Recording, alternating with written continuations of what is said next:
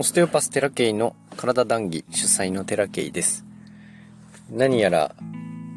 えっ、と、ポッドキャストの録音をしているこのアンカーというアプリが、えっ、と、スポティファイになったんですかね？スポティファイとなんか統合したのか、統合したのか買収したのかわかんないけど、なんか急にえー、これは何て言うんでしょう、インターフェースって言うんですか、このアプリの見た目が変わっちゃって、ついていけてないんですけど、全然 はい。えー、今日は、考え方、思考ですね、の話をしていきたいなと。まあ、ちょっと大雑把すぎるんですけど、ある特定の思考についてお話をしていきたいなと思います。えー、つい先ほどですね、私あの、ちょこちょこ不整脈が出るんです。何かにつけ不整脈が出るんですよ。で、も最近はですね、こう、何か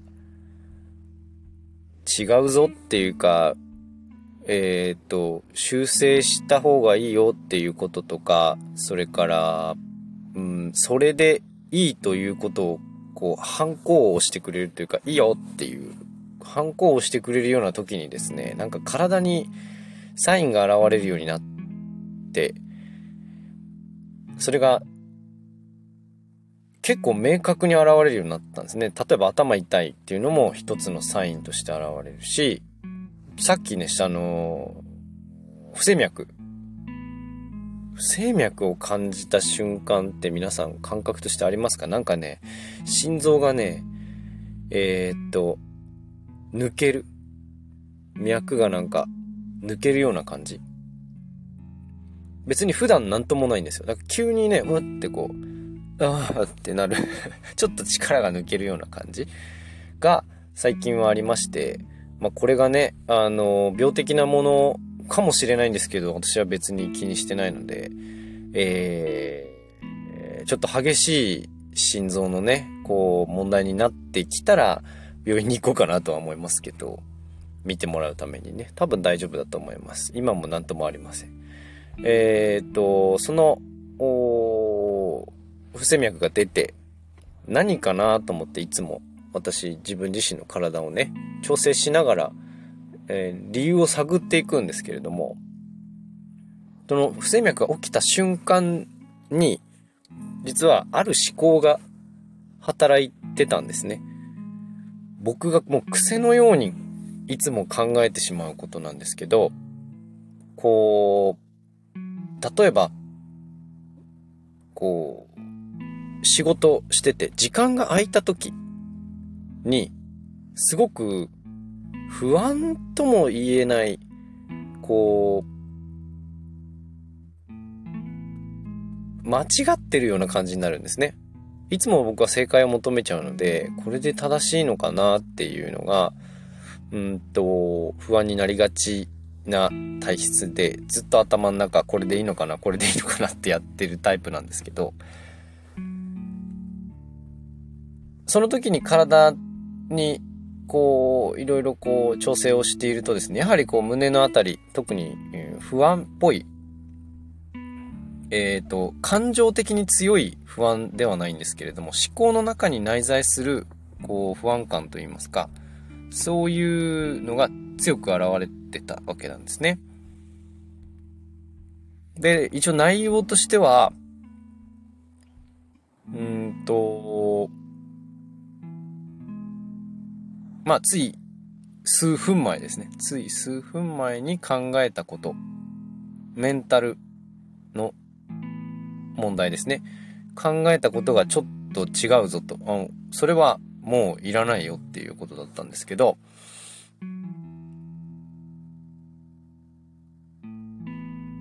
時間が空いて、やっぱ何しようかなってすぐ考えたり時間が空いてるから。それから、時間が空いたから、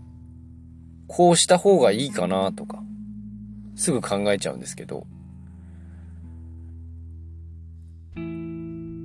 そんなことを考えてる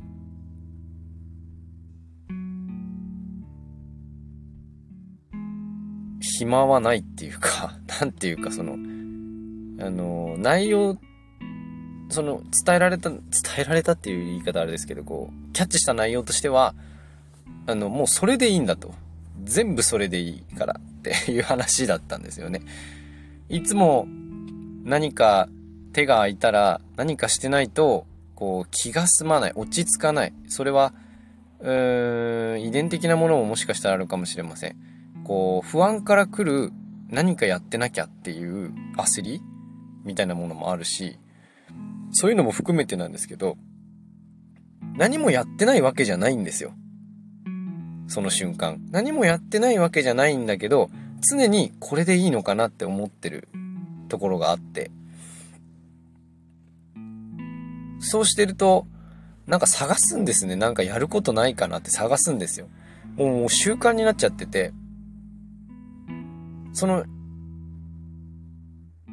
なんか探すんだけど、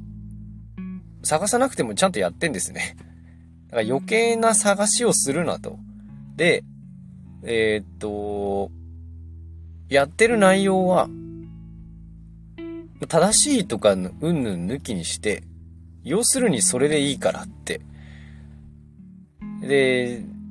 僕ら人間ってその、思った以上に思考が働いちゃってる人って結構いると思うんですね。私もそのタイプだと思うけど、思考ってうまく使わないと、ただのそのブレーキになっちゃうんですよね。これでいいのかなあれでいいのかなって別に考える必要ってないじゃないですか、本来。もうそう癖になっちゃってるんですよ、僕は。もう、いつからかわかんないけど、その癖をどんどんどん今修正してる感じなんですね。あの、やることなすこと全部正解なんで。そこを大前提として置いておいて、もちろんその少し未来、先の未来に期限があるんだったら、そのことはやっぱ少しか頭に置いとかないと期限過ぎちゃうし、そういう期限過ぎたら大変なことになるものはちゃんとやっていかない。そういうが現実問題として捉えていかなきゃいけないけれども、そういう話ではない、期限が別にない、特にないものに対して、空いた時間をいかに活用するかっていうところで、自然に行動を起こせるんだったらいいんですけど、そういう人間じゃないのに無理に行動を起こそうとして、やきもきする必要がないよっていうことなんだと思うんですよね。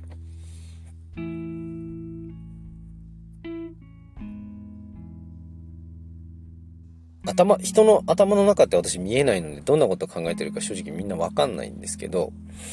もしかすると僕と同じような頭の働き方をして知って癖になっちゃってる人って、えー、っと、例えば家が、家がこう、きっちりしてる人、家計、まあ、その家庭の中にあまり自由がなかった人。僕の場合はもともと性質的に自由なを求めるタイプの人間で、す。すごくこう、あの、まあ、わがままだと思います、かなり。で、えー、家じ、家がね、あの、両親共働きで家にほとんどいなくって、で、祖父母に育てられてましたので、自然と物心ついた時から、もう、おとなしくしてるっていうのはもう習慣化してました。そうじゃないと親に迷惑かけるから。で、おとなしくしてるって、要するにどういうことかっつうと怒られないようにしてるわけですよ。で、怒られるってことは、間違いを選択したんですね。その、周りにいる人たちの、えっ、と、を怒らせたってことは、その人たちの正解に当てはまらなかったという、えー、ことなので、その人たちの正解に自分を当てはめていった生活だったんですね、ずっとね。多分、うーん、保育園にいた時もそう。それから小学校にいた時も、中学校にいた時も、高校にいた時も多分そうでした。この人たちの正解に自分が当てはまる。という生き方しかしてこなかったですね。思えば。だからその自分自身の正解というものにもうぐらつきすぎてるんですよ。自分自身が思う選択というものにぐらつきがありすぎて、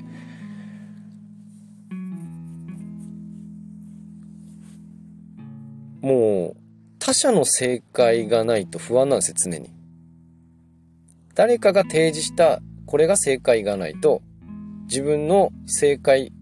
というものに自分の答えというものに安心を見出せない。そんな習慣がもう常についてましたね。それはこんな人間になるわなって思うんですけど、まあ頭の中で常に正解を探すのはもう幼少期からだったと思います。で、その癖がついてるから、周りから見れば、すごく、なんて言うんですか、従順です。従順だし、えー、指示通り動けそうに見える。扱いやすそうに見える。わかりましたとか言ってね 扱いやすそうに見えるんだけど、わかりましたって言ってたくせに、あいつやんねえな、みたいな感じです その場しのぎですよね。その場の正解は、あの、わかりましたなんですよ。その場の正解は出せます。だけど、それが一歩離れると、ふわふらふらってなっちゃうんですよね。で、それが、それはやっぱりその、自分の正解がないからなんですよね。ないんじゃなくて、あるんだけど、自分の正解じゃあ、こう、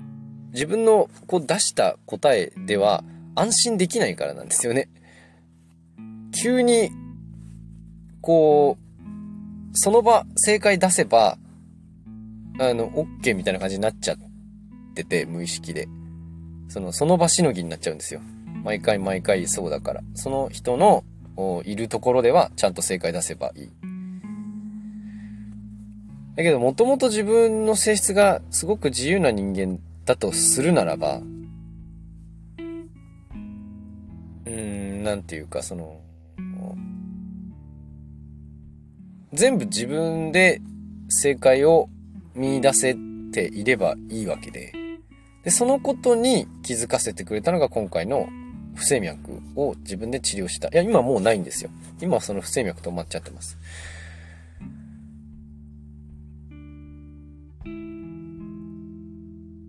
だから、頭の中で常に正解を探してしまっている人はおそらく、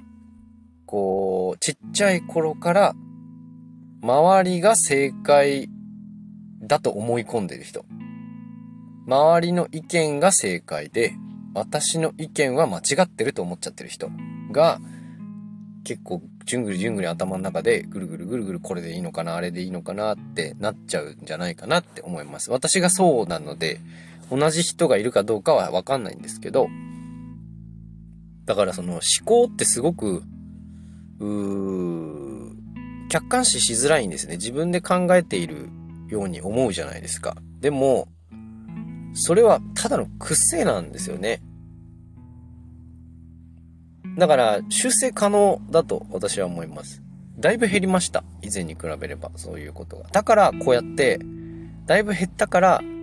今一度、そういう思考になった時に体が反応するようになってきたんだろうなとも思うわけですね。だから本当に気をつけなきゃいけないです、思考は。こう、体が教えてくれる、ステオパシーをやっている人間だからかどうかはわからないですけど、基本やっぱ体に現れてます。頭で考えていることも含め、それから心に思っていることも含め、実はその、それらが具現化しているのがこの世界だと、人は言いますね。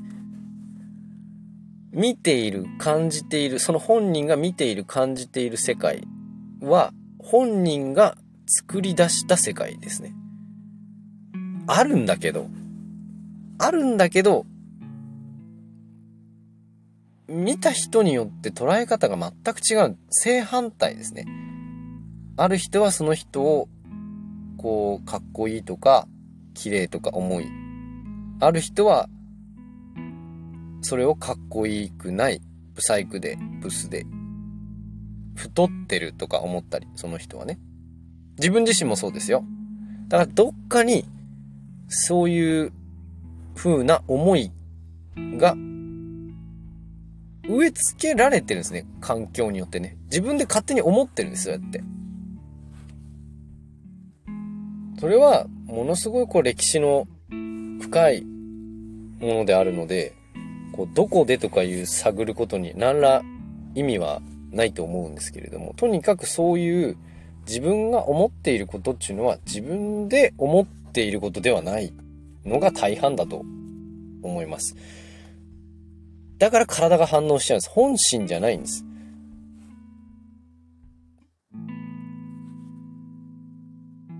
そういうふうに思ってしまう、考えてしまうということは入り口だと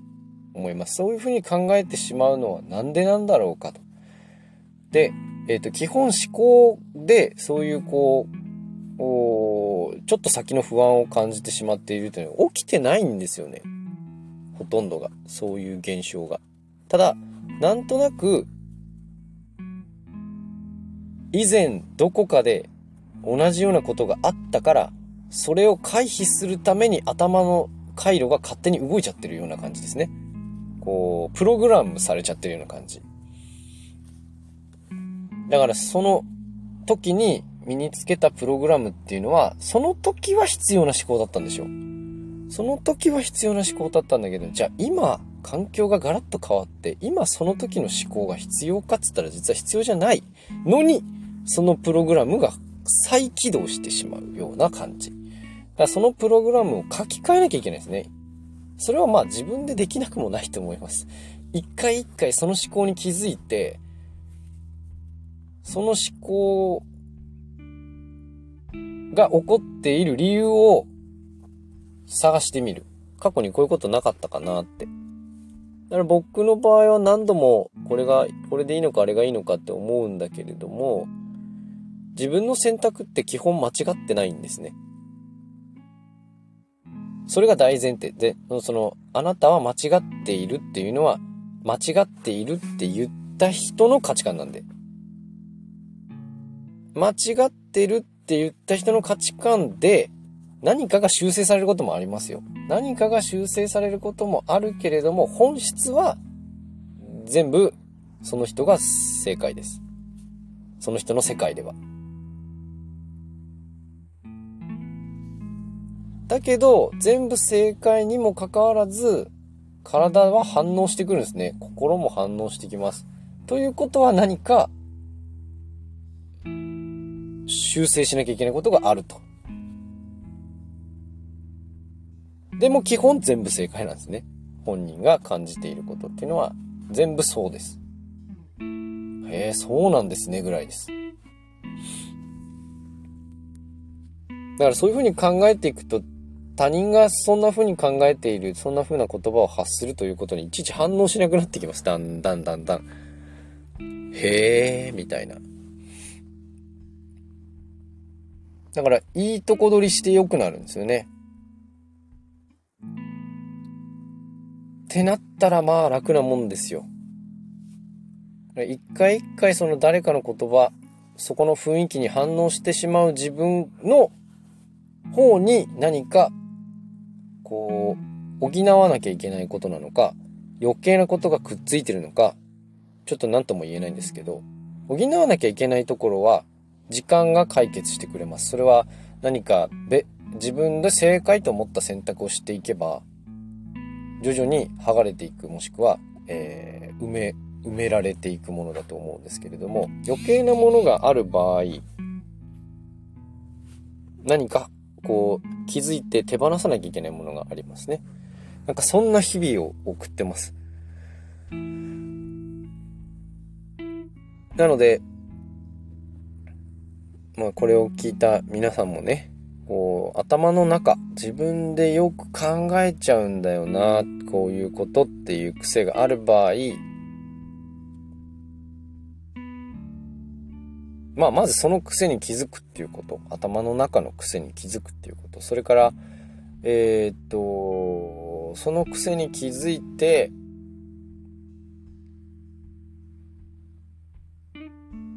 本来その考えというのは、あの、なくていい。建設的じゃない限りね。なんか余計な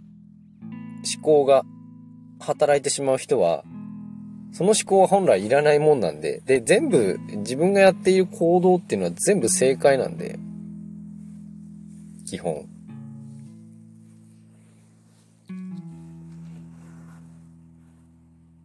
安心していいですよっていうことはね、えー、伝えたいなと思います。人間なんでやっぱり不安、もともとね、根っこにある不安みたいなのは常に抱えていると思います。えー、それでいいと思います。不安がない人は本当に、あの、ギャンブル脳とかって、そのリスクをより、あの、リスクと感じないというか、うん、らしいので、まあそれはそれでいいと思うんですけど、それはそれでその人の人生、えー、だからいいんですけど、不安のない人生っていいですよねって思うけど、まあ、不安がないだけ、こう、いろんなことに、こう、巻き込まれやすかったりとか、不安があるから、こう、安全に進めるというか、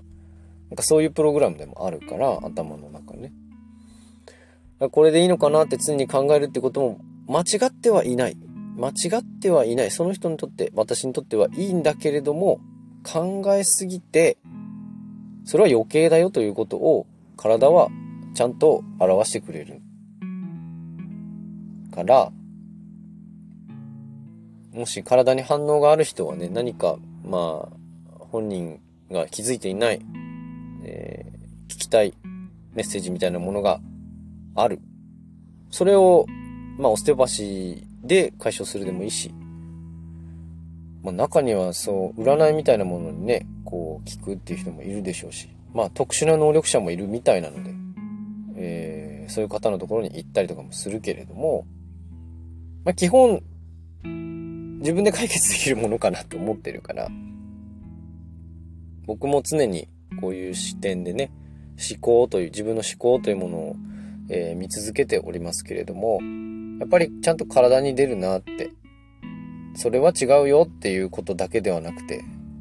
それを、こう、止めないでねっていうことも出てきますね。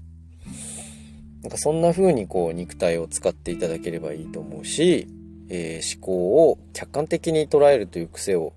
つけていくと何かこう開けてくるものがあるのではないかというふうに思ってお伝えしました。今日の談義はここまでです。ご視聴ありがとうございました。またね。